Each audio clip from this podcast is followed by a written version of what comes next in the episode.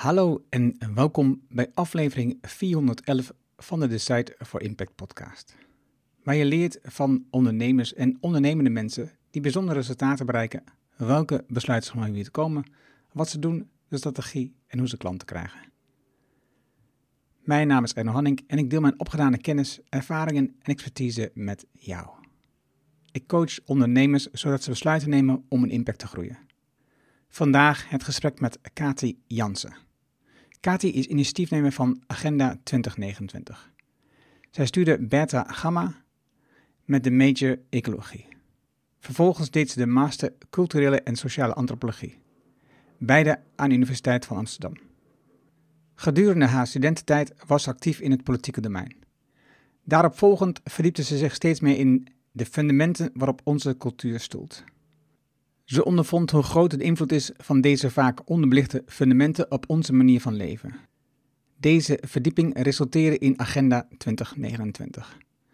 Het is een supermooi gesprek met Kaatje geworden. En weet je, ik kan niet anders zeggen. Geniet, leer, ontdek over hoe zij met Agenda 2029 aan een nieuw mens- en wereldbeeld werkt. En hoe ze uh, met haar Realize Potential Goals echt iets bijzonders heeft neergezet.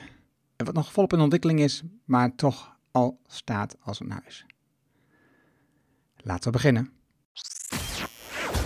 Welkom bij Design for Impact, de podcast waarin je leert van ondernemers en experts die een positieve, duurzame bijdrage leveren aan mens en omgeving.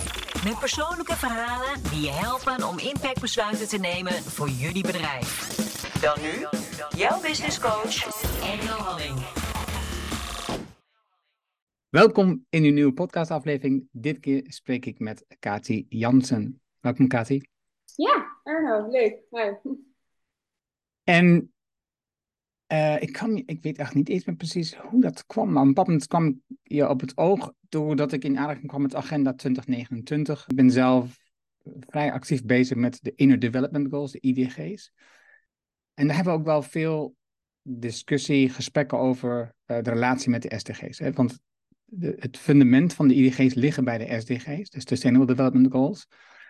En, um, maar er zit ook vanuit de IDG's zijn veel mensen die zeggen, ja, de SDG's hebben ook wel wat dingen waarvan we zeggen, dat is niet, dat is niet helemaal passend eigenlijk, in, als we naar een betere toekomst willen. Onder andere RPG 8 hoor je heel veel over dat mensen daar niet mee eens zijn, dat je nog steeds economische groei nastreeft bijvoorbeeld. Maar toen kwam ik de RPG's tegen, de Realize Your Potential Goals. Toen dacht ik, oh, dat klinkt wel heel super gaaf, maar ook, ook vanuit de gedachte hoe dit is opgezet. Uh, dat is een, een beetje een intro. Uh, dan, dan, ga ik echt jouw vraag stellen om te kijken hoe, hoe kwam dat nou eigenlijk allemaal. Maar laten we even, voordat we dat doen, beginnen bij jou. Jij hebt twee studies gedaan. Nou, ik heb een bachelor en een andere master gedaan. Oké. Okay. Ja. Dat zijn eigenlijk toch twee studies? ja, maar als studies zie ik echt als een bachelor en een master. Ik heb niet twee bachelors en twee masters gedaan. Ik ben in meerdere vakgebieden opgeleid. Ja. ja. ja.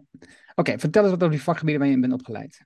Nou, ik studeerde Beta Gamma. Dat is een hele leuke studie aan de Universiteit van Amsterdam. Die eigenlijk zegt van uh, je kunt probleemstukken niet vanuit één discipline benaderen. Ja, als je naar, wij denken wel op de faculteit in allemaal uh, studies, maar de wereld natuurlijk niet. Niks is, niks is alleen scheikunde of alleen natuurkunde. Ja? Uh, als je naar uh, een korstmos op een rots kijkt, dan is die rots is geologie, aardwetenschappen. En die korstmos zou een ecologie zijn ja, daar heeft zo'n korstmosje natuurlijk niks mee te maken. dus ik vond het heel goed. Wij werden dus echt uh, interdisciplinair opgeleid. Niet alleen multidisciplinair, dus dat je verschillende disciplines krijgt, maar ook interdisciplinair. Dus hoe, ja, hoe ga je echt um, uh, vanuit verschillende disciplines daar naar kijken? Uh, zowel in het beta, binnen de beta-vakken als binnen meer de gamma-vakken. Dacht beta-gamma. dat duurde dan één jaar. En in het tweede jaar koos je een major, een hoofdrichting. Dat is zo'n 80% van je studie. Ik had toen ecologie gekozen. Nou, eerst nog wat anders, tussenjaartje gehad, bestuursjaar gedaan, heel leuk bij een, uh, een vereniging. En toen uh, mijn major ecologie, uh, laboratoria gewerkt, toen als stage gedaan. Toen weer een tussenjaar, zo gaat dat in mijn, mijn lichting. je hebt maar een beperkt aantal jaar leenstelsel, dus je neemt gewoon om de zoveel tijd een studiejaar. Dan ga je even reizen, even helemaal los, een tussenjaar bedoel ik. En dan ga je weer, weer aan de bak, zeg maar. En toen antropologie gaan doen. Ik had bij ecologie had ik heel veel soorten gezien. Van korstmossen tot um, varens tot um, grotere zoogdieren. Het vond ik de mens toch wel een hele bijzondere soort eigenlijk. Van al die soorten die ik had gezien. Toen dacht ja, ik ga me toch echt nog even op de mens richten. En toen kwam ik op uh, culturele en sociale antropologie uit. Want wat is, waarom was dat cultureel en sociale antropologie voor jou zo interessant dan? Want ja, je leert natuurlijk veel over cultuur en mens en dat soort zaken. Dus, ik vind het een super interessant vak als ik een mens antropologen spreek, zeg maar. Dus veel mensen waar ik boeken van gelezen die zijn antropoloog. Maar waarom is het voor jou zo interessant? Wat ik heel boeiend vond, ik ging me meer verdiepen in inheemse volkeren, dus in Zuid-Amerika. Ik, ik vind het woord inheems nooit zo, heb ik een beetje achterlijke associaties mee. Ik zeg meestal indigenous people, want dat zijn ontzettend wijze mensen. Bij inheems vind ik niet zo'n goede associatie heb ik daarbij. En um, er was wel, uh, ik ging ook naar die talen kijken. En je kon daar bijvoorbeeld in die taal niet zeggen, ik weet niet precies welke cultuur dat was, maar mijn kind is ziek. Ik kon alleen zeggen, mijn familie is ziek. Ze waren zo dermate verbonden met hun familie, dat als er een familielid ziek was, dan, was, dan waren zij ook ziek. En dat vond ik heel interessant, van oké, hoe zit dat dan? En dat zat ook heel erg met natuur. Uh, er was daar ook een keer een man en die zei, wow, hebben jullie in het Westen een sanctie nodig om niet het milieu te vervuilen? Heb je ook een sanctie nodig om jouw eigen bloedbaan niet te vervuilen? Want hij voelde zich net zo verweven met zijn eigen aderen als met de rivieren, als met het bos. Dat vond ik een hele boeiende. Uh, alleen al het woord het milieu klinkt heel erg als iets buiten mij, zeg maar. De natuur klinkt alweer ietsje dichterbij. Maar zo was ik daar een beetje op uitgekomen van hoe verhoud je je tot, tot natuur, tot het leven. Hè, ben jij niet gewoon onderdeel van het leven, zeg maar. Uh, dat, dat vond ik super boeiend. En zo was ik een beetje in uh, antropologie uh, gerold, zeg maar. Dus ja, begreep niemand trouwens. Ik ging dus van de beta, van de natuurkunde, de science faculty. Die zit in Watergraafsmeer in Amsterdam naar de binnenstad, naar Oost. Sociale wetenschappen. Uh, dat deed niemand mij na. Ook gewoon qua, qua werkgelegenheid uh, is het veel slimmer om in de beta-richting te blijven. Dat, ja. Maar um, ik vind dat je moet afvragen waar zou werk in moeten zijn. En niet waar is werk in. Dat is een hele andere focus, hoe je je studiekeuze maakt. En ja, dus in een notendop, daar kwam het op neer. Ja. En een interessante zienswijze, dus waar zou werk in moeten zijn? En tegelijkertijd kan ik me voorstellen voor veel mensen ook ingewikkeld. Want als je dan zegt, daar zou werk in moeten zijn en er is uiteindelijk geen werk, dan heb je dus geen inkomen. Eh, de ja. angst van mensen. Ja. Hoe, hoe, hoe ga je ermee om? Nou, ik vind dus niet dat angst onze drijfveer moet zijn of dat de, de zucht naar, zelf, naar zekerheid de drijfveer moet zijn. Dan komen we meteen op het uh, mens- en wereldbeeld uit, waar Agenda 2029 op stoelt. Ik denk dat we, um, dat heb ik ook bij antropologie uh, mijn hart op kunnen halen. Je hebt uh, ten grondslag in elke cultuur heb je een mens of een wereldbeeld. En dat zijn dus een mens en een wereldbeeld, dat zijn eigenlijk antwoorden op vragen als wie ben ik, of wie zijn wij, waarom zijn wij hier, hoe verhouden wij ons tot elkaar hoe verhouden wij ons tot natuur? Hoe verhoudt natuur zich tot ons? Is het ene mens- en wereldbeeld wel een vraagstuk, het andere mensen- en wereldbeeld niet? Dat vind ik een hele boeiende. Dus al die vraagstukken samen, die uh, vormen een, een, een, een, beetje het narratief. Dus het mens- en wereldbeeld eigenlijk. Nou, als je goed kijkt, in onze cultuur focussen we ons best wel op overleven. Dus die vraag, waarom ben ik hier? Als ik het even chargeer, wordt een beetje ingevuld met, ik ben hier eigenlijk om te overleven. Dus ik het even echt chargeer, ik ben hier om mijn grafkist veilig te behalen. Ja, ik had echt, echt op mensen hun graduations, mensen hun afstuderen, werd er al over een pensioen gepraat. Ik maak geen grap hoe ze dat gingen doen. Dus dan is er eigenlijk, dan uh, zijn wij hier om te overleven. En uh, als je hier om te overleven bent, ben je heel erg bezig met uh, zekerheid. Terwijl als jij hier bent om te leven, ben je veel meer bezig met ontwikkeling en ontplooiing. Um, dus ik vind dat we daar veel meer ons mee mogen afstemmen. Ik ben hier niet om te overleven. Ik ben hier niet om dit huisje en mijn hachje op orde te hebben. Um, en ik merk als ik me daar veel meer mee intune, dan kan ik ook veel meer gaan zien dat de, de natuur in essentie veel meer voorzienend is. Ja, we hebben een natuur die is heel voorzienend. Heb jij wel eens een factuur gehad van de bomen voor alle zuurstof die je al uh, 55 jaar krijgt? Nee, nog nooit. En een rekening van de zon voor al die zonne-energie? Nee, ik krijg nu zelfs geld voor de zonne-energie die we opwekken. Nou, ik doe maar. Ja, dat is heel mooi. De natuur is in essentie voorzienend. De natuur voorziet ons in zuurstof, in zonlicht, in... ehm, ik zeg laatst wel een rekening van waternet, moet ik zeggen. Maar je Ja. snapt niet wat ik bedoel. De natuur is in essentie voorzienend. Wij hebben op die natuur een cultuur gebouwd waar we alles moeten verdienen. Maar ik moet ook mijn huis verdienen. Terwijl eh, ik denk dat we ons vermogen gaan afstemmen met eh, ehm, dat eigenlijk dat nieuwe mensen- en wereldbeeld, wat denk ik meer in lijn is met, met de werkelijkheid, dat we worden voorzien in heel veel opzichten. Ik, ken, ik heb ecologie gestudeerd, ik ken geen één soort die betaalt voor zijn huisvesting. Weet je? Dat jij eh, aardbewoner bent, dat, dat, dat is, dat is, dan heb jij gewoon bestaansrecht, zeg maar, en toegang tot grond als het ware. Wij betalen voor huisvesting, maar dat is niet een natuurkracht of zo, snap je? Dat is een beslissing die we daarin maken. Dus nog even terugkomen op jouw vraag over studiekeuze. Ik vind juist dat we eh, ja, echt mogen leven en niet hoeven te overleven. Mm. Ja, je zegt dat er, dat er geen enkel wezen in de natuur is die betaalt voor, om hier te zijn. Maar ik denk dat eh, en ik weet niet 100% zeker, ik zit, gewoon even met je af te tasten, hè, voor duidelijkheid. Dat we wel ehm, soms vechten voor onze plek in de natuur. En dus we, we hebben wel gevechten met anderen, ehm, uit, meestal uit dezelfde soort, voor onze locatie in de hiërarchie of, eh, of eh, ons territorium. En, dat zou je ook kunnen zien als een, als een soort prijs die je be- betaalt voor je plek. Hoe zie je dat? Eh, nou kijk, dat is ook een interessante. Je hebt dus het mensen- en wereldbeeld. Dus het oude is, ik moet het verdienen, mijn bestaan. Het nieuwe is, ik heb het eigenlijk gekregen. Ik heb mijn geboorte niet verdiend. Ik heb mijn leven gekregen. En ik merk als ik daarmee intune, kan ik een soort dankbaarheid voelen van wauw, ik heb het leven gekregen. En dan kan ik een energie voelen van hé, hey, wat, wat wil ik terug doen voor het leven, zeg maar. Eh, dus je hebt je, je, hebt je, je, hebt je, je hebt jouw geboorte niet verdiend. Ehm, als ik dan ook verder ga intunen, ehm, is er nou schaarste of overvloed op aarde? Dan, dan merk ik weer, in essentie is er overvloed, maar we hebben een schaarste economie op de, eh, ehm, dus een schaarste cultuur eigenlijk op de natuur gebouwd. Ehm, hoe leg ik dit uit? Ja, we vernietigen op dit moment Louis Vuitton eh, kleding, containers vol Louis Vuitton kleding. We vernietigen containers met appels. Hè? We pissen en poepen, om het even grof te zeggen, in drinkwater. Ja? Dus ehm, er is in essentie overvloed, maar dat erkennen we bijna niet meer, omdat we in een schaarste economie leven. En, dus dat is één element. Dus in het oude systeem, het oude mensenwereldbeeld is schaarste, het nieuwe mensenwereldbeeld is overvloed. Ook in het oude mensenwereldbeeld zijn we afgescheiden van elkaar. Dus ik ben afgescheiden van jou, ik ben afgescheiden van die treurwilg daar om de hoek. Eh, Ik ben er afgescheiden van.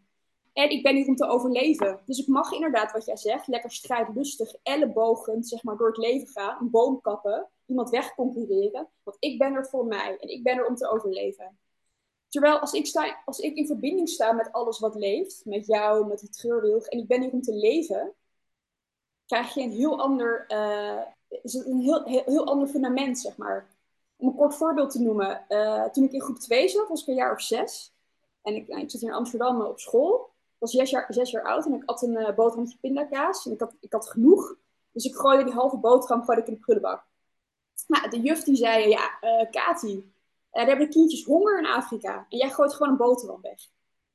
En ik weet nog toen, ik was toen zes jaar oud, ik wist dat niet. Ik schrok me te pletter dat er kinderen waren die honger hadden. En ik weet dat ik toen dacht, hebben er kindjes honger? Wow, ik schrok daar best wel van. Als je in verbinding staat met alles wat leeft, is dat een vrij normale reactie. En toen zat ik te denken van, wow, daar hebben kindjes honger in Afrika, maar wat zitten we hier dan te doen? En mijn vader had een hele grote blauwe Volvo. Ik dacht toen, uh, we doen die klep open van die Volvo, die doen we vol met boterhammetjes, pindakaas en water en we rijden naar Afrika, dacht ik. Maar wat zei de juf? De juf zei, jongens, de lunch is klaar, we gaan lekker buiten spelen. En uh, dit is om aan te geven dat ik zo schattig was vroeger. Maar het is vrij normaal als jij in verbinding staat met alles wat leeft. En je bent ingetuned met de overvloed die er in essentie is. Is het een vrij normale reactie om iets voor een ander te doen. Terwijl als jij in schaarste leeft en er is al te weinig voor jou. Te weinig tijd of te weinig geld of te weinig eten. En jij bent toch afgescheiden van die kinderen in Afrika. Ja, dan ga je lekker buiten spelen. Is het niet jouw verantwoordelijkheid, snap je? Dus dat hangt er heel erg van af in welk mens- en wereldbeeld uh, je zit. Oké, ik ga met je mee, voor duidelijkheid. Hè, dus maar, nu, maar ben je het met me eens of niet? Begrijp je dat? Ja, nee, ja, 100% Ik ben het 100% met je eens. Hè. Dus, ik, hè, dus ik, als er veel discussies op LinkedIn voorbij... Ik, ik ben op één sociaal platform eigenlijk maar actief in dat LinkedIn. En dus als er veel discussies gaan over bijvoorbeeld eh, hoeveel geld er is, dan komt er regelmatig, of dat het tekort is, wat dan, dan komt er regelmatig ergens een opmerking van, van iemand die zegt, er zijn ook te veel mensen op de planeet. Met 8 miljard, we zijn gewoon met te veel. Dat is uh, wat, uh, de enige regelmaat komt die weer voorbij. Het is gewoon niet waar. Nee, er zijn, er zijn niet te veel mensen. We, we hebben het gewoon verrot verdeeld. Dat is altijd mijn gedachtegang. Precies, ja. Dus ik, dus ik ga met je mee in je gedachtegang, voor duidelijkheid. Maar één ding, en, want ik ben benieuwd hoe je erin zit. dus we hadden in, in ons voorgesprek, ik, ik, duidelijkheid, ik zit je niet door te zagen. Ik ben super geïnteresseerd in de RPG's en agenda 2029. Ik wil gewoon dat andere mensen het ook begrijpen. Dat is mijn, mijn, mijn drijfveer hierin, ja. Dus nu uh, hadden we het hiervoor uh, in ons voorgesprek even over Agenda 2029, je werk en alles wat je doet. En hoeveel, hoe vlucht dat neemt. Hè? Want ik, ik ben dat gaan volgen, uh, met name via Telegram. Hè? Dus dan heb je daar een groep, daar post je dingen in. Je post elke keer weer in een van de goals. En dan kom je straks terug op die goals. Um, zodat je dat kunt lezen en leren over wat, hoe zit je nou precies in. Je post in over de evenementen. Dus je organiseert best wel veel dingen. En ergens zit er natuurlijk, in mijn wereld nog, voor duidelijkheid, hè? begrenzing in die tijd. En je noemde net, een van de elementen is dat je dus tijdtekort komt. Dus ergens zit er een grens en je hebt 24 uur in een dag. Wat kun je in zo'n dag doen? Hoe, hoe zie je dat als je kijkt vanuit overvloed en begrenzing van tijd? En hoe ga je ermee om om te bepalen wat doe je precies? Waar geef je je aandacht aan? Ik vind het altijd, ja, ik vind het nu uh, lezingen geven heel leuk. Ik vind lezing nog een beetje een droog woord. Meestal RPG-talk of zo, iets vlotter. Of we hebben nu RPG-café in het leven geroepen. Superleuk. Gaan we door het land heen iedere maand een ander RPG centraal stellen. Dus we hadden laatst uh, RPG 4, zelfontwikkeling, hadden we op de Overtoom. Een super pop-up café, is heel leuk. In januari had ik in Groningen, heb ik nu connecties. Maar je vraag is, waar richt je je aandacht op? Wat ik vaak in de zaal merk, en dat is voor mezelf ook weer altijd een hele grote opluchting, om te merken van um, het paradijselijke, om het zo maar even te noemen, is veel dichterbij dan we denken toen ik nog 23 was, op de science faculty zat, hier in Watergraafsmeer, dacht ik, oh, maar er moet um, er een hele grote technologische oplossing komen. En die komt ons redden. Er moet, weet ik veel, Nikola Tesla-energie komen. Ik weet niet of je het kent. Is een hele nieuwe vorm van energie. Er moet toch een uitvinding van die komen, een uitvinding van die. En dan pas kunnen wij gered worden. Dat dacht ik toen. Ik ben steeds meer gaan merken, die oplossing is veel dichterbij. Maar we kijken er heel vaak overheen. Wat ik net uitleg van die anekdote van toen ik zes was, ik denk dat wij mensen veel slechter over onszelf denken dan we werkelijk zijn. Wat wij in essentie zijn, zijn dus um, wezens, krachtige wezens, die in essentie die in uh, verbinding staan met alles wat leeft op een overvloedige planeet. En daar mogen we mee gaan intunen.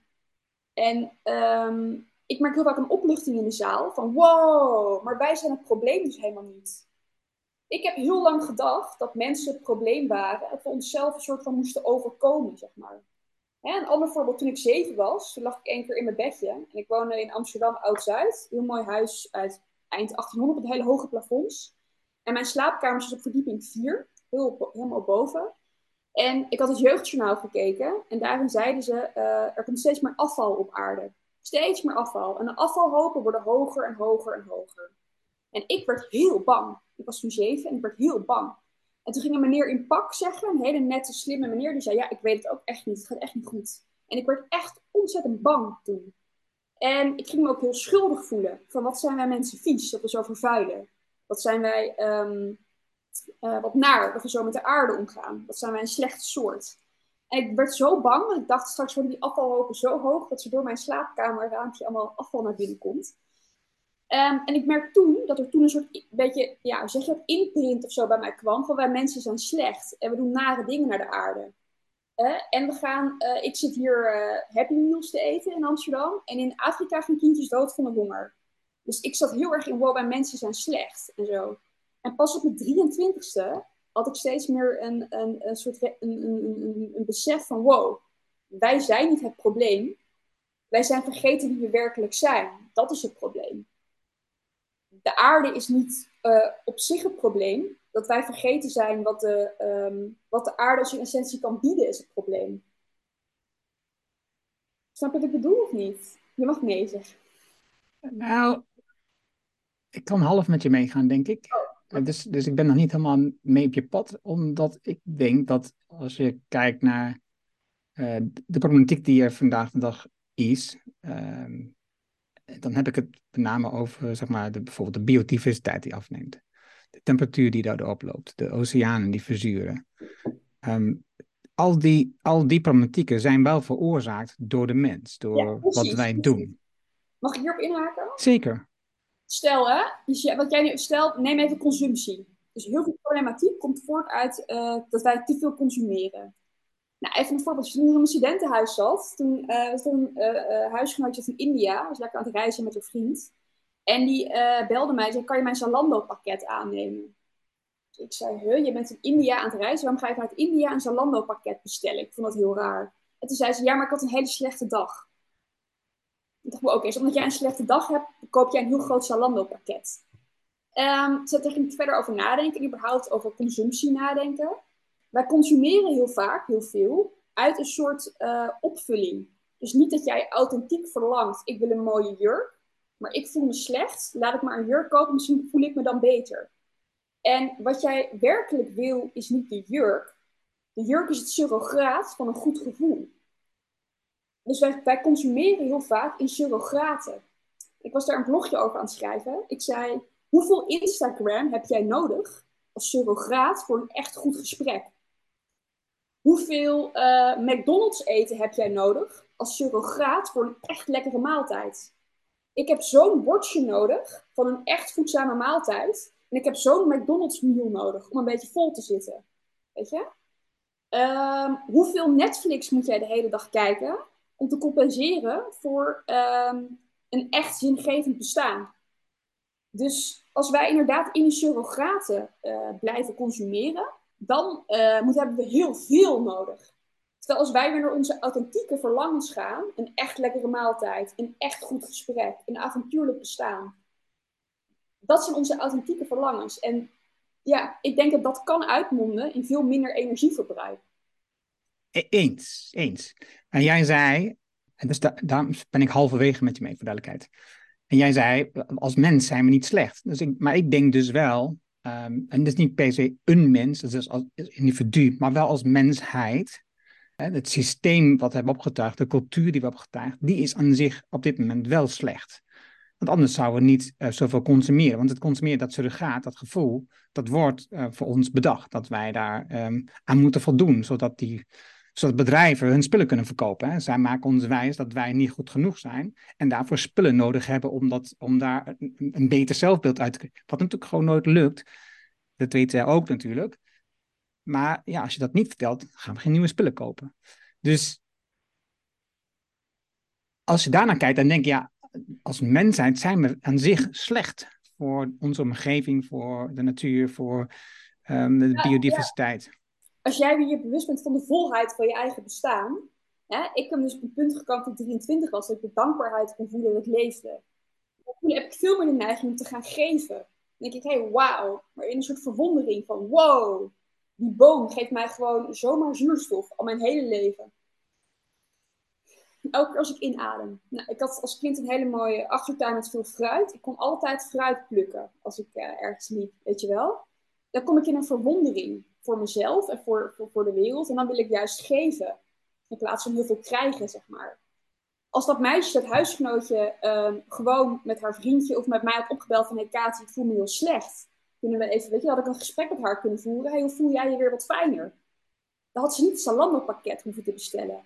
Dus als zij dat Zalando-pakket bestelt, komt niet voort uit dat zij een, een, een, een naar egocentrisch mens is, maar omdat zij zich niet goed voelt.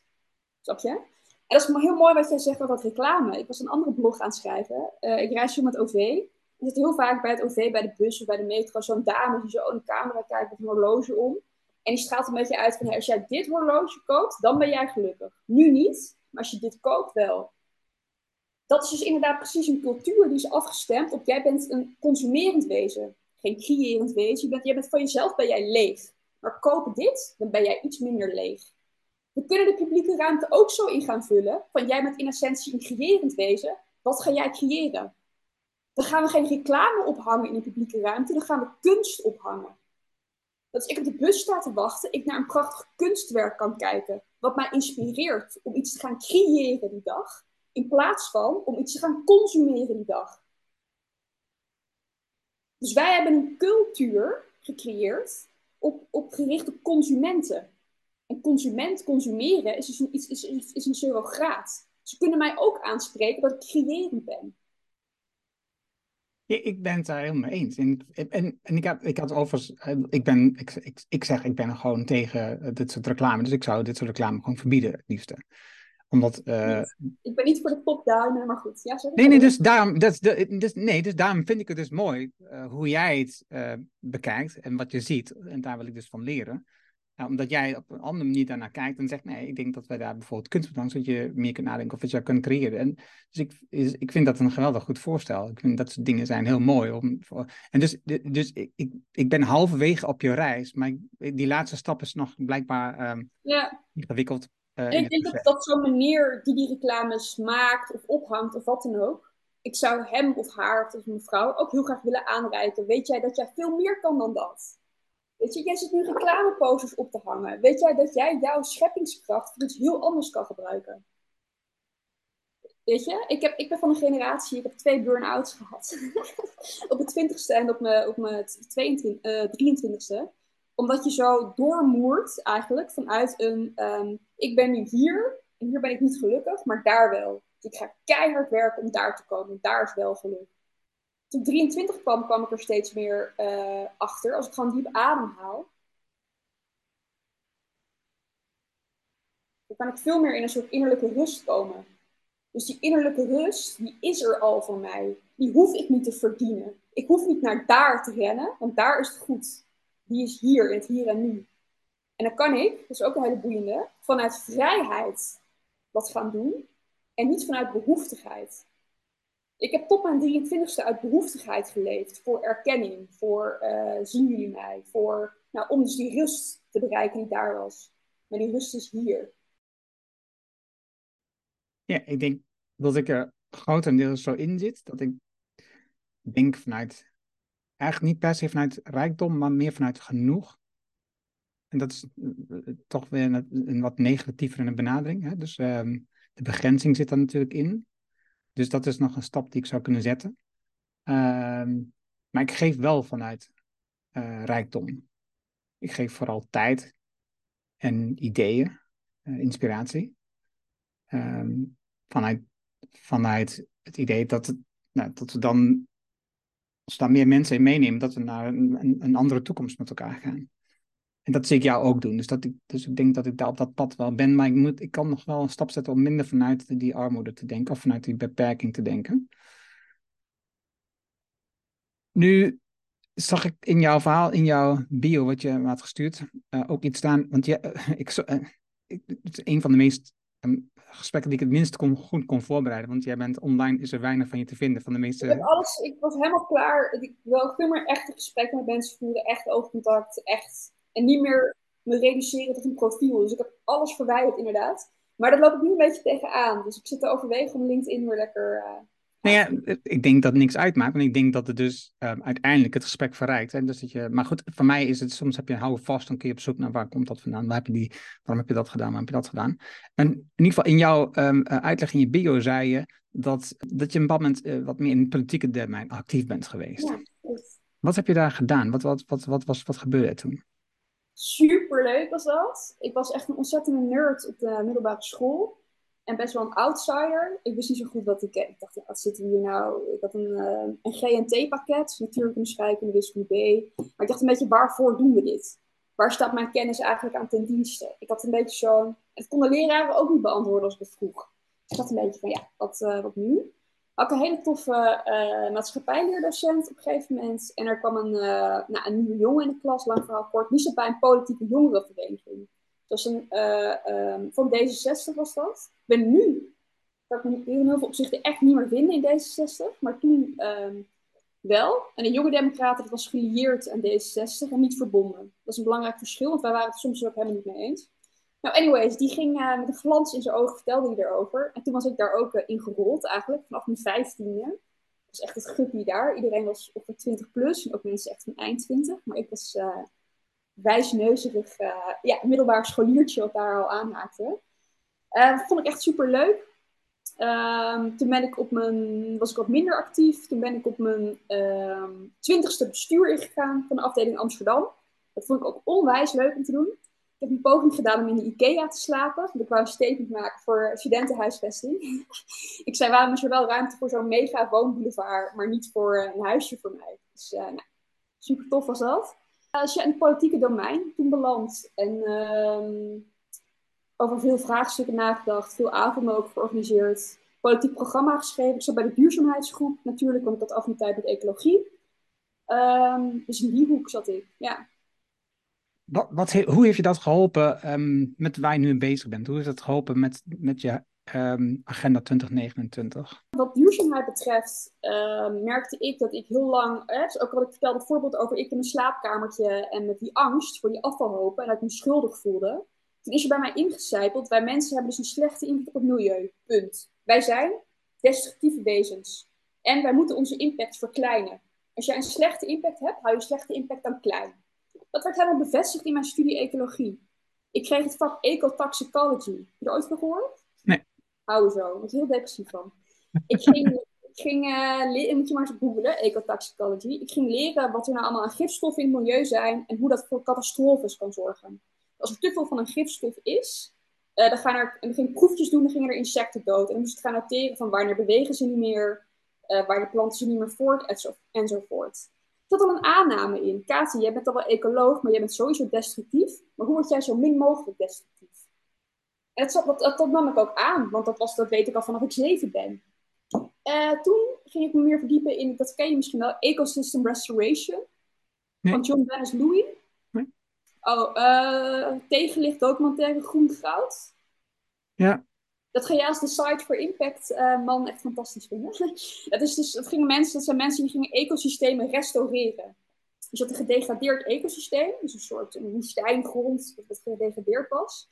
En met de juiste, um, met de juiste beplantingen kan je het hele ecosysteem restaureren. Ik kan je echt, echt prachtig beeldmateriaal sturen. Dan zie je zo'n heel gedegradeerd woestijnige. Dan gaan ze de juiste aanplantingen doen. En binnen tien jaar heb je weer een vallei. want als je de juiste um, be begroening plaatst, uh, gewassen trekken regen aan. Zo kan je een heel ecosysteem restaureren. En ik had echt een zucht van, van verlichting. Van wauw, maar mensen kunnen ook hele mooie dingen doen. Er komen ook allemaal prachtige voorbeelden uit. Ernst Gatsch, een Zwitserse man. Die had een gebied in, uh, ik geloof, Brazilië gekocht het was helemaal gedegradeerd door onder andere um, nou, gewassen die aangeplant waren door mensen. Een monoculturen, helemaal gedegradeerd gebied. Is hij weer oerwoud gaan aanplanten. Gewoon echt, dus is ecosysteemrestauratie. En toen viel er een kwartje bij mij van, wow, wij zijn niet per definitie destructief. Wij doen heel veel destructieve dingen en die impact moet je verkleinen. Maar wij, doen ook, wij kunnen ook heel veel constructieve dingen doen en die impact moeten wij vergroten. Weet je? Dus dat is nog een side project waar ik mee bezig ben. Hoe gaan wij onze constructieve impact vergroten en ons niet alleen maar richten op onze destructieve impact verkleinen. Maar mijn hele leven, van, van, mijn, van mijn zevende tot mijn 23ste, werd ik alleen maar doodgegooid met wat wij allemaal slecht doen, dat we dat minder moeten doen. En in mijn vrije tijd, zeg maar, toen, niet eens binnen mijn studie, kwam ik erachter, maar wacht eens eventjes. We doen, kunnen ook prachtige dingen gaan doen hè, binnen onze eigen grenzen, landsgrenzen, uh, hoe heet ze ook alweer? Lian Po van Drinkable Rivers, ken je die? Nee. Ga je ook fantastisch vinden. Die, die wil rivieren weer drinkbaar maken. Dat vind ik ook prachtig, weet je wel? Hoe we dat... Um... dat is echt je constructieve impact vergroten. Dus uh, over, over uh, politiek. Eigenlijk was politiek voor mij... Um, en wat ik eigenlijk ben gaan merken daar, ik had dus onwijs veel geleerd, leuke feestjes ook gehad, zo heel tof. Maar ik ben er ook achter gekomen um, dat er iets ten grondslag ligt aan politiek, waar we het nooit over hebben. Dus dat mens- en wereldbeeld. En daar zitten juist allemaal oplossingen in. Ik heb binnen die partij heb ik alleen maar avonden georganiseerd over elektrische auto's, circulaire economie. Wat allemaal op de aanname stoelen, nog steeds een beetje van je impact verkleinen. En jij bent destructief. Terwijl juist daar heel veel winst te behalen viel. Dus uit politiek heb ik eigenlijk geleerd van politiek en de cultuur stoelt op het mens- en wereldbeeld. Daar zitten allemaal aannames in. En daar mogen we ons op gaan richten om tot werkelijke oplossingen te komen. Hè, quote van Albert Einstein. Als jij uh, een probleem echt wil oplossen, dan moet je het denken waaruit het probleem is ontstaan ontstijgen. Ja, en dan kom jij vanuit dat andere mensen en wereldbeeld, kom je met uh, een idee, een uh, filosofieavond als ik het goed had, met jouw plan van Agenda 2029 en daaronder 16 doelen. Hoe, um, hoe ontvingen mensen dat? Het, het, het woonde eigenlijk al anderhalf jaar op een bureaublad, Draft. maar het, ik wist niet wat ik ermee moest. En toen op een dag in juni, niet afgelopen juni, maar een jaar daarvoor, toen was ik een filosofieavond op de Overtoon. En ik had een beetje iets van dat, dat document zit op het bureau me een beetje aan te staren. Draft van Agenda 2029 en Realize Potential Goals. Toen dacht ik, nou weet je wat, nu of nooit. Ik ga het maar gewoon de wereld uh, ingooien. Het werd heel hard in de overtoon gefietst. Ik was bijna te laat voor de filosofieavond. En daar heb ik het uh, gedeeld. Uh, ja, eigenlijk heel goed. Mensen voelden echt wel een, een, een opluchting van, nou ja, wacht eens even. Als ik hier niet ben om te overleven, maar om te leven, want daar filosofeerden we eerder ook al over. Ik had vaker met die lui samengezeten. Als ik hier niet ben om te overleven, maar om te leven, en um, als er in essentie overvloed is en geen schaarste, dan kan ik gewoon de ruimte nemen om mijn potentieel te gaan verwezenlijken. En hoef ik geen genoegen te nemen met bijvoorbeeld sustainen, in stand houden. als ik daar een gedegradeerd ecosysteem zie, ga ik het dan sustainen, sustainability, in stand houden? Of ga ik denken, wauw, wacht eens eventjes, ik ben een scheppend wezen, ik sta in verbinding met het ecosysteem. Kan ik het misschien uh, restaureren of daar iets voor organiseren? Dus kan ik het potentieel realiseren van dat stukje ecosysteem? Hetzelfde geldt voor mijn eigen leven. Hè? Ben ik een soort biorobot die ik moet opleiden, zodat hij goed kan werken en geld kan verdienen en een huis kan verdienen en veilig die grafkist kan bereiken? Ben ik een biorobot? Of ben ik een mens? Een mens wat zich ten volste mag gaan ontwikkelen. Dus uh, ja, dat in een notendop. Dat, dat heb ik prima ontvangen. Ja. Hoe, um, hoe zie je dan kinderen uh, krijgen in ontvangen? Um, ik weet niet hoe ik het moet noemen in dit, in dit beeld van jou, dat je er bent om, om te geven? Ja, vind ik ook een mooie. Even kijken hoe ik deze beantwoorden. Ik denk niet dat je er bent om te geven. Ik denk dat we in een heel gezond geven en ontvangen kunnen komen. Ik kan steeds vaker, als ik zonlicht op mijn arm voel, gewoon dat als heel, kan ik iets van dankbaarheid voelen. Of een soort, uh, heel als liefdevol ervaren. Of als ik lekker, hier, ik woon in Amsterdam-Noord, is lekker veel groen, dus ik lekker frisse lucht inadem. Ik kom sneller in een staat van dankbaarheid. En dat ik voel van, hé, hey, ik word gedragen in essentie. Ik, uh, ik ben er eigenlijk al. In plaats van dat ik nog, waar ik voor mijn 23e heel diep in zat, ik moet keihard rennen om er te komen. En vanuit een soort uh, nou, de rust waar ik het net met jou over had, die ik toch niet helemaal heb, maar wel nou, nou, probeer toe te gaan ja, kan je je rustig afvragen, uh, ben ik hier, ik hou heel erg van kinderen. Ik heb, ik werk hiernaast een loondienst twee dagen in de week met kinderen. Ik vind het super leuk en heel blij dat ze er zijn. Nieuw leven op de planeet. Ik vind de mensen dus een hele mooie soort. Dus ik ben heel blij als er kinderen, als er nieuw leven komt. Ik vraag me gewoon rustig af. Uh, um, ik sprak ook gisteren mensen die wonen in een soort community met kinderen. Het lijkt me fantastisch leuk. Ik laat er helemaal van op. Of ik ze zelf op de wereld wil zetten, dat weet ik nog niet dat, dat um, weet ik nog niet. Ik vind dat je dat gewoon rustig jezelf mag afvragen. Of dat uh, de bedoeling is of niet. Maar ik vind wel, ik was op een, um, in 2018 bij een eco-conferentie in Italië.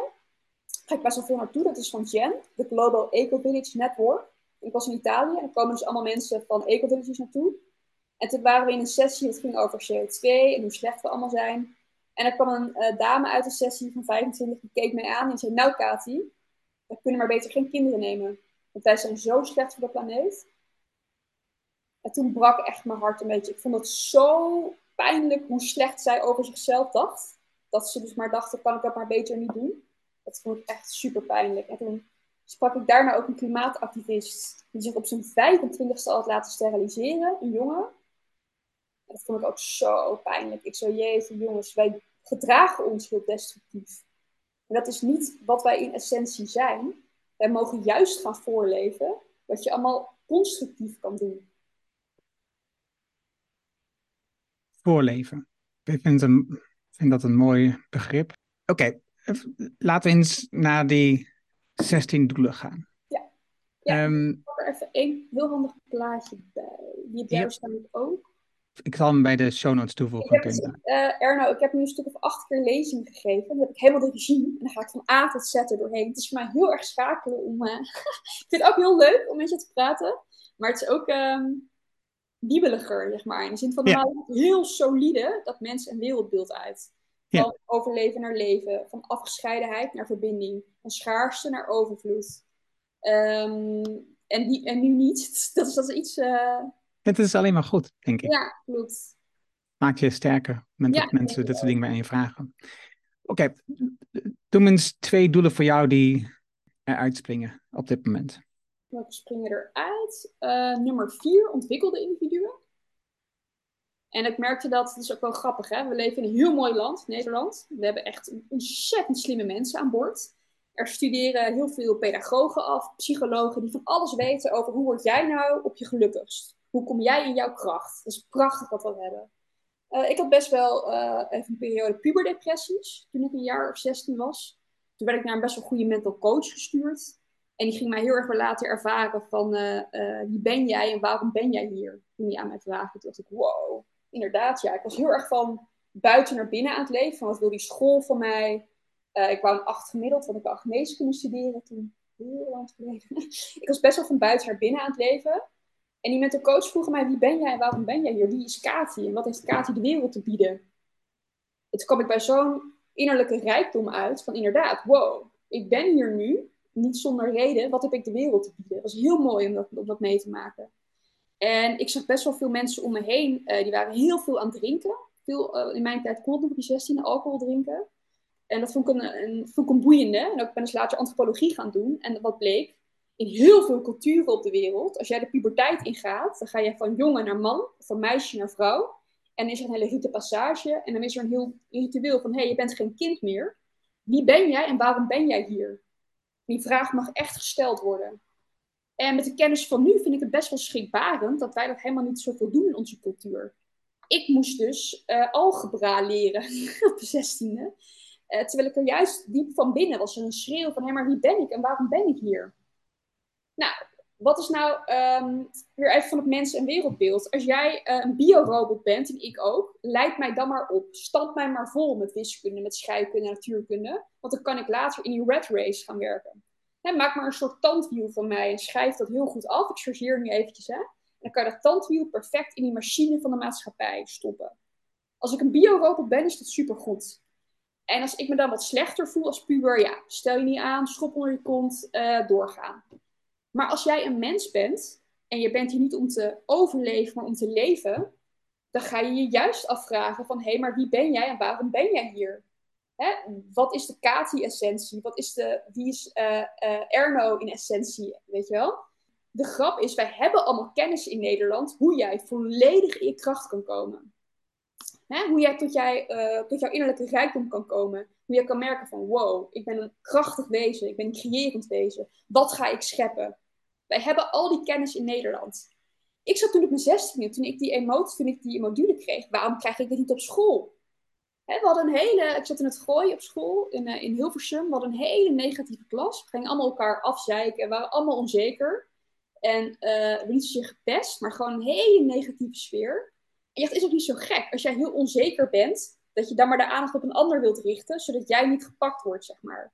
En ik dacht, wow, wat nou als wij één uurtje per week les krijgen in wie ben jij en waarom ben jij hier? Ik dacht echt, dan is gewoon, worden wij dan nog probleemjongeren?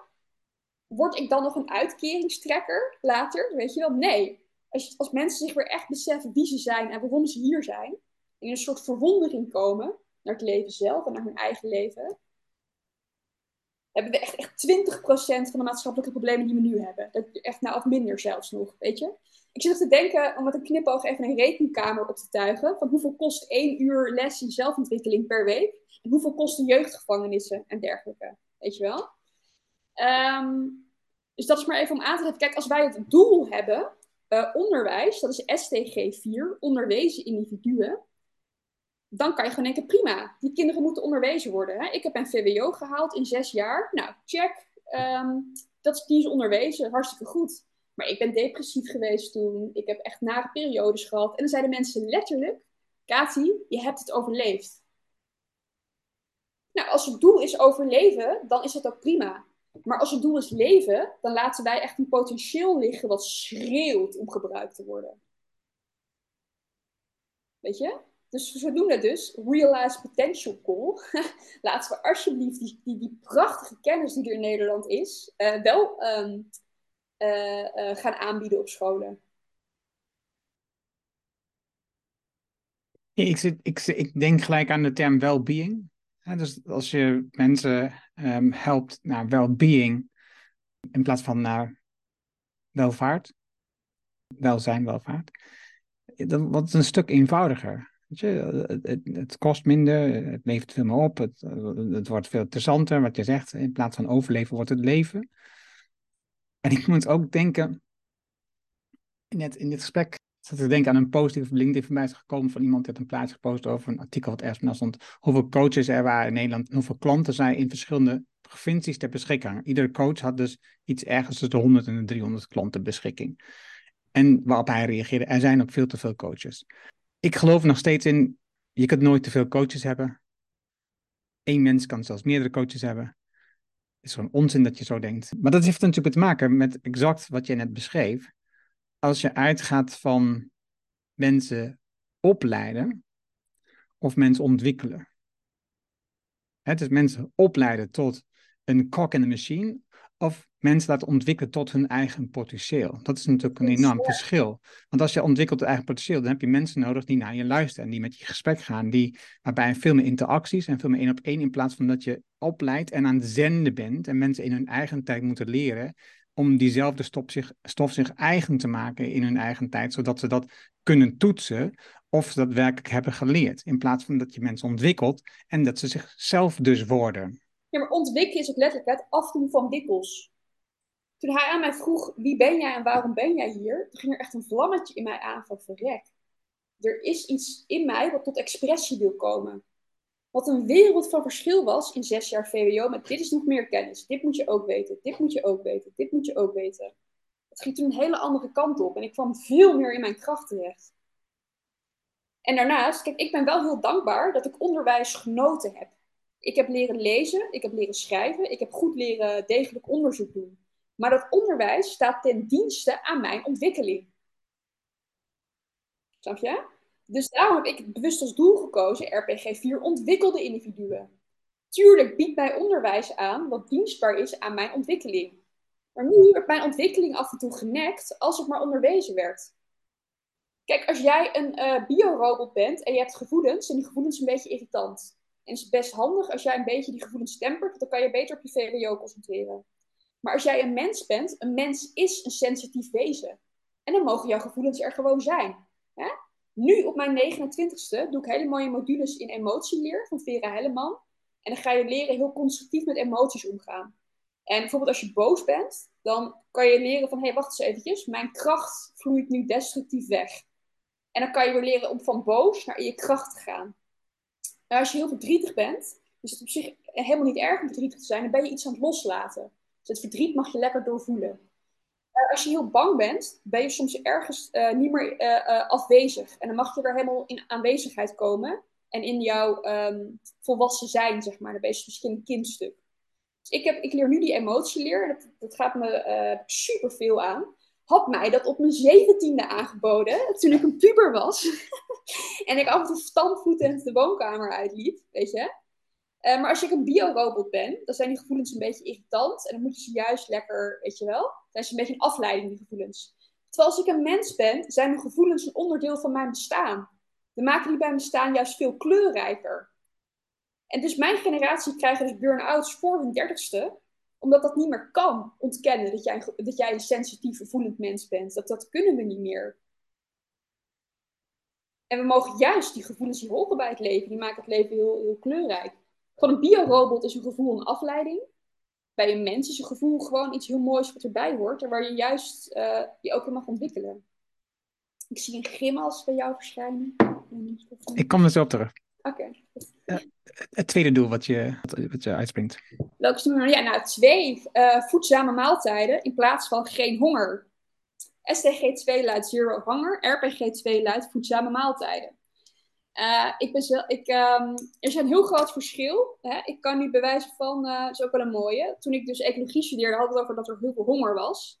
En toen zeiden we, hé, hey, maar we kunnen misschien een soort uh, zakje maken. En doen we allemaal vitamintjes in, allemaal van die, van die poedertjes. En hoef je alleen maar water bij te doen, te roeren en drink je het op. En heb jij al je nutriënten van die dag gehad. En dan doen we ook nog een, een vulstof erin, dat het ook lekker vullend voelt. Oh jongens, en dan gaan we een start-up opzetten en gaan we dat in envelopjes doen en sturen naar hongerige kinderen in Afrika. Wauw, wat leuk, dachten wij toen, dat gaan we echt doen. Uh, wat, en er zat dus in, um, er is niet genoeg eten, hè, er is schaarste. En wij zijn hier om te overleven. Dus als een soort batterij die in een robot doet, die, dat je zo'n vulzakje in een mens. Dus laten we dat gaan doen. Uh, vanuit het nieuwe mens- en wereldbeeld, als er in essentie overvloed is en ik er ben om te leven, dan hoef ik geen genoegen te nemen met geen honger, dus met een vol buikje. Dan mag ik, dan mag ik gaan gaan voor een voedzame maaltijd op tafel. Dan kan ik de meest zoete vruchten van het aardse bestaan gaan plukken, bijvoorbeeld. Weet je? Uh, toen kwam ik er ook achter hoeveel landbouwgrond in Afrika wordt gebruikt voor onze rozen, onze bloemen. Dat ik echt, er is geen absolute schaarste, weet je? Dus kijk, maar als wij ons dus richten op overleven, dan zien we die overvloed helemaal niet. Als wij ons richten op overleven en op geen honger, neem lekker genoegen met zo'n zakje poeder. Maar als wij ons richten op leven, dan mogen we gaan voor de meest voedzame maaltijd op tafel. Nou, dit, dit RPG hangt heel mooi samen met RPG 14, een bodem die wemelt van het leven. Hoe beter wij voor de bodem zorgen, dus als er meer uh, gisten en schimmels, microleven in de bodem komt, hoe rijker de gewassen die wij ervan kunnen oogsten. En hoe nutriëntvoller die zijn. En hoe, hoe, hoe voedzamer het maaltje wordt wat jij op tafel krijgt. Ik zal de gymna's uitleggen. Ja, is goed. Ik ben benieuwd. Ja. Ik, vind je, ik vind je echt uh, een superwijs mens. Dank je. En ik geniet van je inzichten, van wat je vertelt. En ik ben blij dat ik je in de podcast nu spreek, dat we dit gesprek hebben. Mm -hmm. Ja. Omdat het omdat het verder moet komen. Omdat er meer mensen jouw verhaal moeten horen. En, en ik, ben, ik zeg niet dat mijn podcast dat gaat doen, maar ik hoop dat die podcast aan, deze aflevering eraan bijdraagt. En jij organiseert heel veel evenementen, bijeenkomsten. Ik heb jou nog niet gezien bij die evenementen. Nee, dat, komt, dat, dat gaat echt komen. Het gaat echt komen, Kate. Ik ben er echt wel, wel een keer bij. Want ik ben zelf nu uh, drukdoende met uh, het organiseren van bijeenkomsten rondom de Inner Development Goals. En hoe meer ik nu met je praat, hoe meer ik me realiseer, dit ligt zo dicht aan elkaar. Het is het echt ontwikkelen van de mens. Vanuit dat perspectief werken aan jezelf. En mensen daarbij helpen om het te organiseren. Dat is eigenlijk in exact wat jij beschrijft. Dat is het, het fundament, het mens- en wereldbeeld herstellen. Daarom ben ik dus bezig. Dus daarom moet ik nadenken, hoe besteed ik mijn tijd, hoe organiseer ik dat allemaal? Niet vanuit armoede of beperking, maar wel vanuit ja, uh, ook daar heb ik een missie in mijn optiek. Daar zit wat ik te doen heb op dit moment. Stel je wil je meer over weten, dan is het goed om aan te sluiten bij de Telegram groep. Want dan elke ja, keer deel je die. Insta? Insta? Ja, precies. Maar ik heb geen, ik heb geen Insta, dus dat noem ik niet eens meer. Insta is leuk. Verschrikkelijk vind ik het. Zo, zo afleidend. Het, is zo, het kost zoveel energie. Ik zit ook op Insta, voor de mensen die er wel in zitten. Maar wat, ik dus, wat me opvalt, hè, dus bijvoorbeeld, je hebt dan gevitaliseerd drinkwater. Ja, kijk, um, als jij er bent om te overleven, neem lekker genoegen met geen dorst. Ja, dus dat je auto, daar knal je wat benzine in. Nou prima, dan kan die auto weer voorttuffen, weet je wel. Uh, als jij een mens bent en je bent hier om te, uh, te leven en te ontwikkelen, neem dan lekker het meest vitale water wat voorhanden is. Ik heb hier bijvoorbeeld een filter. Dat haalt de, de, de minder goede dingen eruit en dergelijke. Maar um, je kunt gaan voor geen ziektekiemen waar je dus niet ziek van wordt. Maar water heeft een super groot potentieel. Uh, ik had een, uh, een, oma die heel erg was bezig was met uh, binnen het spirituele domein. Die ging helemaal hebben over hoe je met bepaalde van Emoto, ik weet je dat kent, Japanse onderzoeker. Ken je dat? Ja. Die ging hoe je bepaalde trillingen in water kan doen en hoe het dan, um, als je dan tot je neemt, hele andere, heel, heel, heel ander, andere energie heeft. Maar ook zonder dat aspect, water heeft een groter potentieel dan geen ziektekiemen. Maar als wij ons helemaal niet richten op het potentieel verwezenlijken, maar op overleven, want er is schaarste, laat lekker het potentieel liggen. Maar als wij ons richten op leven, en wij komen ook weer een beetje in eigenwaarde en in zelfliefde, dan wil je jezelf het, lekkerste glaasje water geven wat er is, het meest vitale water. Dat vind ik ook een boeiend om te zien. Ik, dus ik, heb, ik ben nu 29, heel veel mensen krijgen baby's uh, in mijn omgeving. En dan zie ik ze met die babykamer bezig en denken ze, oh, hoe gaan we uh, het, het, het, weet ik veel, het, het, dekentje in de wieg dezelfde kleur hebben als het, als het matje onder de wieg. En oh, we gaan voor biologisch geitenbol. Geitenwolle sokjes letterlijk. En oh, we gaan voor de allerbeste babymelk. Want zij verbinden zich met hun kind op basis van liefde. Liefde is de brandstof om goed voor het kind te zorgen. Ik zie dat heel veel mensen als ze groot zijn, hoe ze met zichzelf omgaan, heel vaak angst als brandstof hebben. Hè? Bestaanszekerheid. Uh, eigenlijk, hoe ga ik niet dood? In plaats van, hoe leef ik? Is een heel groot verschil tussen niet doodgaan en leven. Als ik niet dood wil gaan, dan denk ik, oké, hoe ga ik een studiekeuze doen, dat ik later een dak boven mijn hoofd heb? Als ik wil leven, denk ik, hé, hey, hoe kom ik zoveel mogelijk in mijn kracht? Dat ik zoveel mogelijk mooie dingen kan doen. Dat ik het fijnste huis voor mezelf, eh, voor mijn naasten kan. Uh, weet je? Dus dat is een hele andere focus. De, dood. Je noemt het nu. We komen zo terug op nog een aantal andere. Maar de dood, je noemt het nu. Hè? Dus ik, ik snap wat je zegt. Hè? Dat, dat heb je begrepen. Ik, ik, ik, leef, ik, ik snap wat jij bedoelt en ik zit daar ook helemaal zo in. Maar de dood, hoe ga je daarmee om? Hoe zie jij de dood? Sinds corona ben ik er anders naar gaan kijken ik ben erachter gekomen dat we dat heel eng vinden. En uh, ik kwam ook achter een interessante aanname tijdens corona. Uh, de, onderliggende, uh, het uitgangspunt was, hoe um, verlengen we de levensduur? En daarvoor wordt heel veel levensintensiteit opgeofferd. Dus mijn nichtje kon niet naar balletles, een heel leuk meisje. Zodat mijn oma, of ik mijn oma, de oma's, de ouderen langer konden leven zit dus een aanname in als we maar niet doodgaan. Terwijl mijn nichtjes levensintensiteit omlaag ging. Geen balletles, geen... Ehm, en ik ben er ook over nagedacht. Er zitten heel veel mensen, dat las ik in een artikel, ook alleen doodgegaan. Wat mij verschrikkelijk lijkt. Als ik wist dat ik dood zou gaan, dan zou ik willen dat iemand mijn hand vasthield. En dat het oké was, dat ik mocht gaan, dat het goed was. Dan zou ik in rust willen gaan. Ik zou het heel eng vinden om alleen dood te gaan in een ziekenhuis. Echt waar. Dat zou ik echt heel eng vinden. Ik ben sinds corona er meer over na gaan denken. Dat we de dood, denk ik, veel meer mogen omarmen. De dood hoort echt bij het leven. Ik vind niet leven vind ik verschrikkelijk. Doodgaan hoort er gewoon bij. Hmm.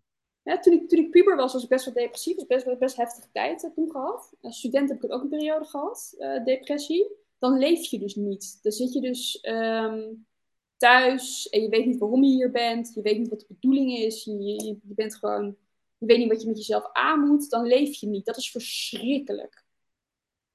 Maar doodgaan, ja, daar ben ik anders naar gaan kijken. Ja, ik, ik uiteraard ook. ik ben 55, dan kom je steeds dichter uh, bij de gemiddelde mens die doodgaat. Het is niet dat ik er minder om leef, voor duidelijkheid. Ik denk nog steeds, wat kan ik in die tijd wel doen? En uh, ik, ik, ben de afgelopen twee jaar mijn beide ouders verloren. Mm. Uh, in het ziekenhuis. We waren aanwezig, mijn zus en ik. Um, dus vol liefde. Aanwezig zijn, en de dood omarmen, dat hij erbij hoort. En nog steeds vind ik het ingewikkeld. Hè? Dus ik, eh, daarmee is het voor mij niet gemakkelijker geworden. Nog steeds denk ik na van mezelf, oké, wat betekent dat eigenlijk? Ik heb heel lang nagedacht over bijvoorbeeld dat je eigenlijk iets wil nalaten voor anderen. Dat je iets doet als, als mens, wat je nalaat van anderen. En pam, dacht ik, wacht even, maar dat is eigenlijk ook een raar beeld van wie ben ik dat ik iets moet nalaten. Waarom, waarom, moet ik iets groots maken zodat er iets achterblijft voor anderen? Nou, omdat jij een scheppend wezen bent, Erno, wat niet voor niks op deze planeet is. ik vind dat niks te wie ben ik. Kijk, als jij, kijk, dan wil ik heel, heel kort, hè, dan wil ik terug naar jouw dood. Kijk, op de universiteit was ik 137882. Ik was 137882 en ik voelde me ook 137882. Ja, wie is 137882 om iets aan de problematiek te doen ter wereld? Nobody was ik. Het was een heel klein radartje. En op de 23ste ging ik veel meer van, wow, ik ben een bezield wezen. Wow, ik heb iets tot expressie te brengen op aarde. Wow, ik heb een innerlijke rijkdom die heel graag naar buiten wil. Dus wie ben ik om iets te doen? Nou, ik ben hier niet voor niks. ik ben een krachtig wezen wat, um, wat zijn, eh, zijn of haar gift mag geven. Weet je? Ja, dat doe ik volgens mij zeker. Ja, klopt. Ja. Wat wil, je nog, wat, wat wil jij nu nog geven? Heb jij je punt uh, gemaakt of niet met de dood? Of wou je nog ergens naartoe of niet? Nee, nee, nee. Ik, ik, nee ik, dit is gewoon een reis waar ik mee bezig ben. Ik heb niet een antwoord nu. Ik, ik weet het niet. Dus het, het is een proces, eh, denk ik. En het lastige is, denk ik, nadenken over het sterven van je kinderen voordat jij vertrekt. En, Heb je kinderen? Ja, twee. Hm. Maar en het is, niet, dat ik, het is niet dat ik er bang voor ben voor duidelijkheid hoor. Dat is niet dat ik er bang voor ben. is geen ziek of zo, toch? Nee, nee, nee, nee, nee. Nee, niks van dat. Maar het is wel, maar het is wel iets van, waar, het is wat je zegt, de dood is er en die, moet je, die, die kun je omarmen. Dus daar ben ik er wel mee bezig. En niet vanuit angst, maar meer vanuit, oké, wat betekent dit nou eigenlijk? Wat kan ik ermee, bijvoorbeeld?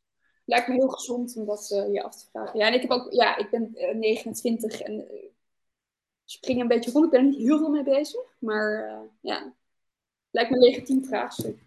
Ja. Wat, wat, wil jij nog geven nu? Ja, zal ik, ik heb niet heel erg haast hoor. Van mij part, ik, zal ik er nog gewoon een paar RPG's... Um... Ja, graag.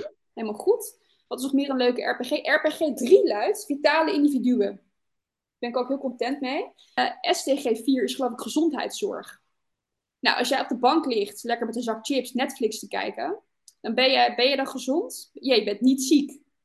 Maar het is niet zo dat de vitaliteit door jouw aderen gods gunst. Dat jij echt vol gas in kracht staat en weet je wel. Het leuke is, wij hebben allemaal kennis in Nederland hoe jij volledig vitaal kunt worden. Dat, die kennis hebben we. Wat is nou het beste drinken voor jou? Wat is het beste eten voor jou? Hoe word jij volledig vitaal? Maar wij richten ons op niet ziek zijn en op zieke mensen niet ziek maken of gezond maken. We hebben ziekenhuizen. En nogmaals, als jij een biorobot bent die er is om te overleven, prima, wees maar niet ziek. Als jij een mens bent wat er is om te leven, wat een scheppend wezen is in essentie, dan, dan is het heel fijn om helemaal volledig vitaal te zijn. En dan gaan we naar vitaliteitszorg. Hè? Ik wil graag een vitaliteitshuis gaan opzetten. dat lijkt me heel leuk. Waar jij naartoe gaat om vitaal te blijven. Ik heb zelf eens in een maand vitaliteitsmassage. Dat is heerlijk. Het is geen fysiotherapie omdat ik pijn heb. Maar dat ik weet hoe lekker het is om goed gemasseerd te worden. En om uh, dan al mijn scheppingskracht tot mijn beschikking te hebben. Dus een vitaliteitshuis, die wil ik misschien nog wel eens uh, uit de grond gaan stampen. Lijkt me nou, dan dan uh, breng ik je graag in contact met Chantal Wallig. Daar heb ik ook een, een, gesprek mee gehad. Zij werkt aan positieve gezondheid. En ook vanuit dezelfde filosofie die jij net beschreef. Mm. Niet vanuit de gedachtegang, er zijn ziekenhuizen, maar we, zijn, we, we, willen het anders organiseren, waardoor we mensen vitaal maken. En dus, houden. Dus, ja, ja, houden, precies. Ik zocht naar de beste woorden. En, ik, en, dus, dat is, en dat is super interessant om, om daarmee bezig te zijn. Als je dat hoort, uh, als je kijkt naar hoe anders we dan omgaan met, met, nou, met ziekenhuis, met de zorg, de verandering van kosten daarin. Dat, is, dat, dat heeft een enorme impact. Dus, ja, dus... maar als jij ook leert, ik, heb, ik ken allemaal artsen, die hebben geen woord over voeding gehad. En die hebben dus ook geneeskunde gestudeerd, of zelfs medicijnen noemen we het. Hè, dus hoe genees ik jou? Niet hoe hou ik jou gezond. Vitaliteitskunde mag voor mij ook morgen een studie worden, weet je?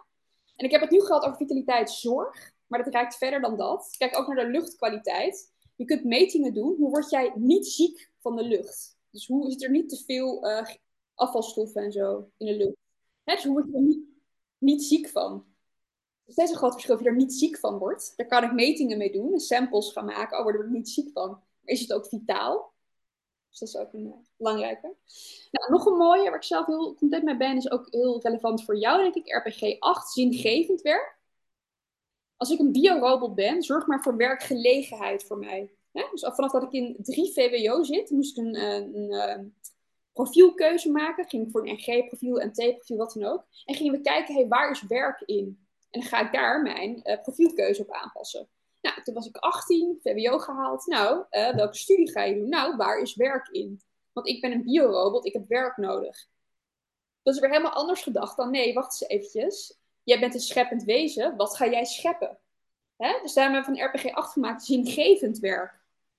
Wat geeft jou nou echt zingeving? En die draait ook weer helemaal om van, waar zou werk in moeten zijn? Ik, ik vind dat werk wat ik nu doe, het gesprek dat ik met jou voer, die agenda, ik vind dat die er moet zijn. Die komt van binnen naar buiten. Er was geen vacature voor. Er was geen uh, oproepje ergens dat iemand dit moest gaan doen. Ja, die, innerlijke roep was er. Maar uh, weet je, dus zo. En wat ik er ook een hele belangrijke aan vind, wij zijn dus scheppende wezens. Dus wij creëren de hele tijd die cultuur. Dat mogen we echt wat bewuster gaan doen. Ik vind echt, ik vind, dat, vind ik, dat vind ik serieus best ernstig. Ik heb dus echt een science faculty gezeten, waar super slimme mensen zaten, veel slimmer dan ik. Die leerden dus echt eh, alles over natuurkunde, scheikunde. Maar ons werd echt praktisch nooit gevraagd, waar staat jouw kennis aan ten dienste? En dat vind ik echt wel een ding hoor, ook met dus uh, robotica en zo. Hè? Gewoon niet de vraag, voor wat ik dus vind, technologie staat ten dienste aan mensen. Nou, dat zien we nu heel vaak helemaal niet. Weet je, iemand zei tegen mij, oh, je moet even een chatbot of zo op je website doen. Of zo'n soort AI-ding. En die gaat dan jouw mailtjes beantwoorden. Zodat ik uh, meer in loondienst kan. Dus dan gaat AI, een leuk mailtje met, met jou, met Erno. Dan gaat AI dat doen, zodat ik aan het werk kan. Ja, dat staat gewoon nergens op. Maar als jij, als je studenten niet afvraagt, letterlijk, waar staat die kennis die jij de hele dag produceert aan ten dienste? Ja, dus zingevend werk gaat ook over, hey, jij bent schepper, ga eens bewust scheppen. Ja, mooi, mooi. En die hangt ook weer samen met, we zitten dus op een planeet, hè, planeet aarde. En die aarde overkomt mij, daar kan ik niks aan doen. Ik ben op aarde geboren. Ik kan een discussie voeren of ik ook ergens anders een ander leven is, maar laat ik even. ik ben op aarde geboren, dat overkomt mij, de planeet. De wereld die wij daar opbouwen, die scheppen wij de hele tijd samen. Ja, ik ben nu in de leeftijd dat ik blauwe enveloppen op de mat uh, vind, de Belastingdienst. Dat is geen natuurkracht, die Belastingdienst. Wij hebben die Belastingdienst opgetuigd. Ik ben nu uh, iets leuks bezig, dat heet uh, Belastingdienst, dus belasting. Dus we hebben een bepaalde, hoe gaan we de lasten verdelen? Nou, jij wordt belast, ik word belast, enzovoort. Ik dacht, hmm, maar als ik een scheppend wezen ben, moet ik dan niet ontzorgd worden? Zodat ik lekker veel kan scheppen. En dan gaan wij samen de ontzorgingsdienst uh, optuigen. Weet je? Ik, ik, uh, ik liep door Den Haag laatst, heb je die belastingkantoren, waar allemaal hele slimme mensen in zitten. Hoe gaan we mensen zo uh, belasten? Hoe gaan we controleren of ze belasting betalen? Hoe gaan we instrumenten uitvinden waarmee we kunnen kijken of ze wel belasting betalen? Hoe gaan we, hoe gaan we dat controleren? Hoe gaan we de controleurs controleren? Dat zijn ze de hele dag aan het doen daar. Wat nou als al die slimme mensen gingen denken: wauw, wij zijn een scheppende soort. We leven op een overvloedige planeet. Hoe gaan we mensen ontzorgen? Hoe gaan we mensen ontzorgen? Wat kan ik doen om mensen? Hoe gaan we de uh, uh, samenleving zo inrichten, inrichten dat we zoveel mogelijk ontzorgd worden? En dan krijgen we de ontzorgingsdienst. Weet wel? Dus zo'n belastingdienst is, niet, um, is geen natuurkracht die mij overkomt. Dat is een construct wat gemaakt is en wat denk ik aan vervanging toe is. Weet je? Dat zien we aan de burn-outs, de depressies, de oerwouden die al mijn hele leven in brand staan. Mijn hele leven schimpen de oerwouden. En ik had ook echt een desillusie toen ik 23 was. Maar uh, als kind werd mij verteld dat we dat aan het oplossen waren. We zijn tien jaar verder. Ik zie nog steeds in het nieuws dat ze in brand staan. Dan klopt er iets niet. Dan gaan wij niet op de juiste voet uh, door, zeg maar. Dus het construct wat wij gebouwd hebben, dus de cultuur gebouwd hebben op de natuur, die mogen we herzien, denk ik. Zal ik er nog, zal ik er nog eentje doen? Of, uh... nou, de, de, de, laatste, de bondgenootschap. Omdat uh, het uh, SDG 17 uit mijn hoofd, hè? Die, um, die gaat eigenlijk over ook zoiets dergelijks. Maar wat is in jouw optiek bondgenootschap? Ja, daar moest ik ook een beetje om lachen. Je had SDG 16, dat is vrede, justitie en sterke publieke diensten. SDG 16. En je hebt SDG 17. Ik heb nu over de SDG's, hè? dus dat is van Agenda 40. En SDG 17, partnerschap om doelen te bereiken.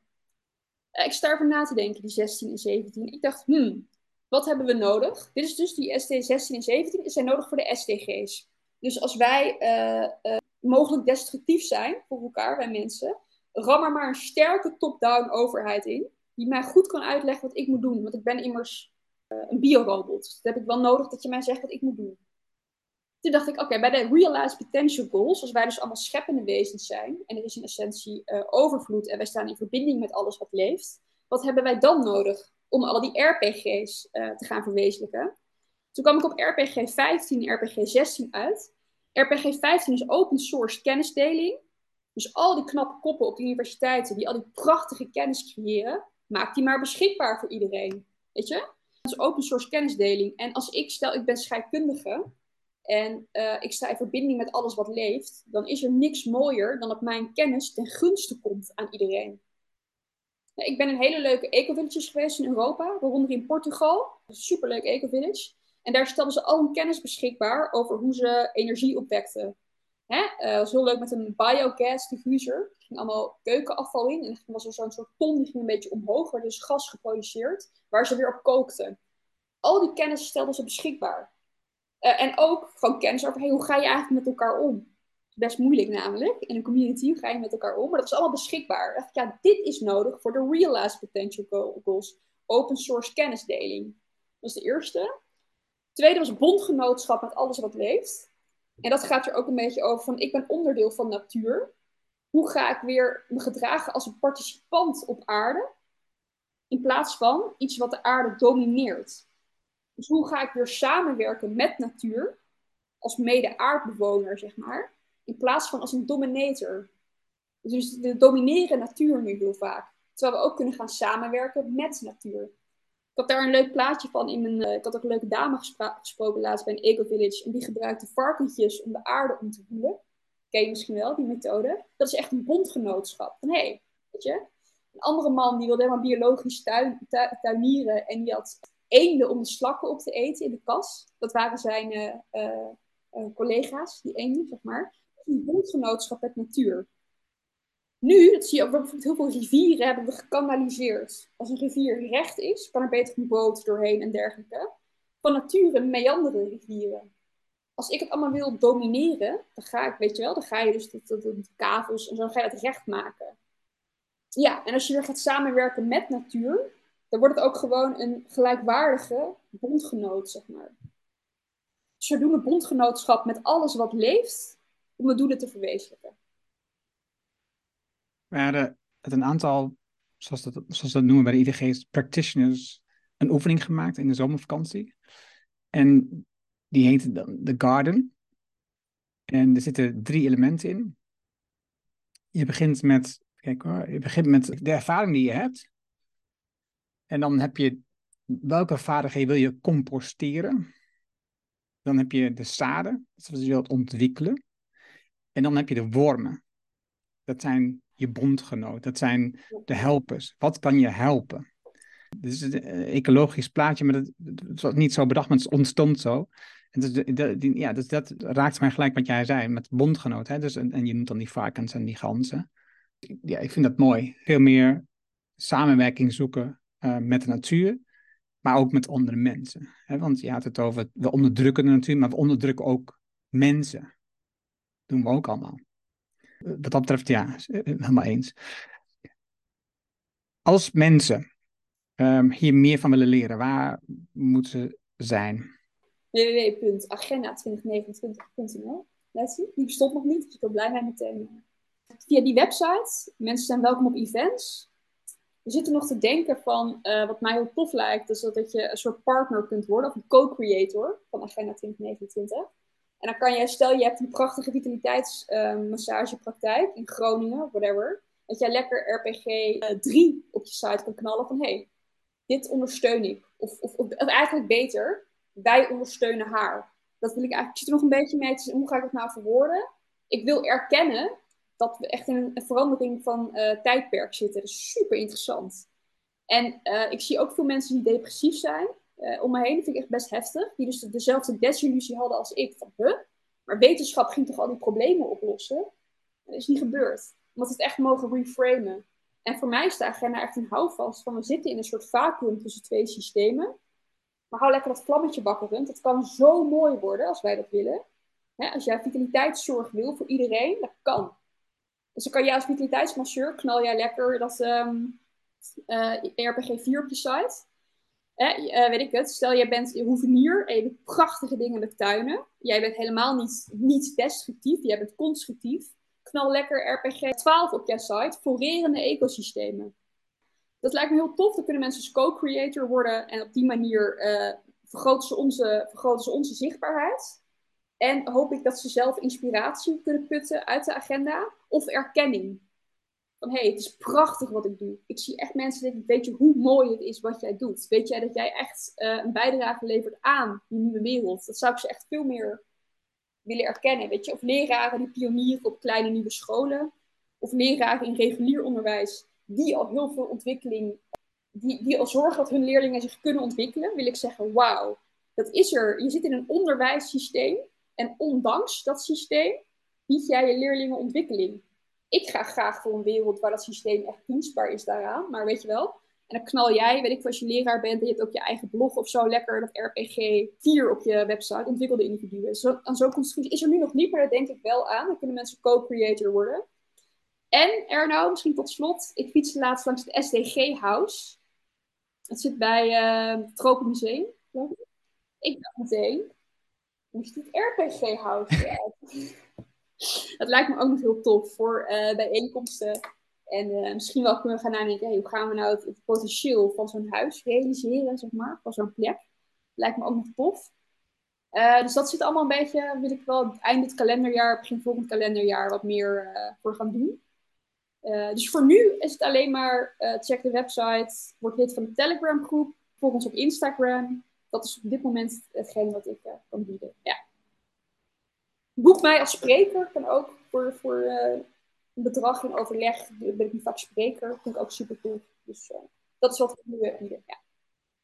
Ik ga je zeker uitnodigen als spreker. Voor de IDG-bijeenkomsten. Dat weet ik zeker.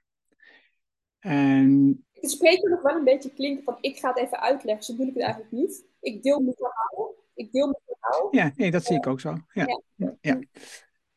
Kati, het is zoveel meer geworden dan ik had verwacht dit gesprek. En uh, ik herinner me, in ons voorgesprek zei jij, ja, tot maximaal een half uur, drie kwartier, want uh, meer attention span heb ik zelf ook niet als ik luister. en kijk waar we zijn geëindigd. Ja, hoe laat dan? Ik weet niet hoe laat we begonnen. Nou, ik zal het me niet zeggen, maar de opname komt straks. super, super, super dankjewel ervoor voor jouw gift, voor jouw bijdrage, voor je scheppende kracht met je ideeën en je energie die je meeneemt. En tot snel. Ja, hoi, tot snel. Ja, helemaal goed. Thanks. We zien elkaar uh, vast nog wel later. Ja, dat was het mooie gesprek met Kati. Je vindt de namen en links die we noemden in het artikel bij deze uitzending hoort. Ga daarvoor naar de site slash show 411. Wil je vanzelf automatisch de volgende afleveringen van de Site for Impact podcast op je telefoon ontvangen? Dat kan heel eenvoudig. Heb je een iPhone, dan zit er standaard de Apple Podcast app op. Open deze app en zoek daar de Decide for Impact podcast op en klik abonneer. Heb je een Android-telefoon, installeer dan eerst bijvoorbeeld de Player FM app. Open die app, zoek dan de Decide for Impact podcast op en klik op abonneer. Dankjewel hiervoor. Heb je vragen, opmerkingen, reacties over deze aflevering met Kati of over de podcast in het algemeen? Stuur dan een e-mail naar podcast@decideforimpact.com ik hoor heel graag van jou. Wil je leren hoe je focus en energie vindt met jouw innerlijke kompas? Hoe verbinding in je team het verschil maakt? Hoe je vertrouwen krijgt in je collega's en hoe je een moedig mens wordt? Download dan het boek Impact Besluiten waarmee je nieuwe medewerkers aantrekt op de site voor impact.com. Dit is mijn nieuwste boek en je downloadt het daarom helemaal gratis. Je hebt zelfs geen e-mailadres nodig. Vraag jouw boek nu aan op de site voor impact.com. En ik weet, je hebt een volle agenda, je leest het in één avond uit. Dankjewel voor het luisteren en graag tot de volgende. Dankjewel voor het luisteren naar deze aflevering van de Decide for Impact podcast. Ga voor jouw volgende stap naar decideforimpact.com.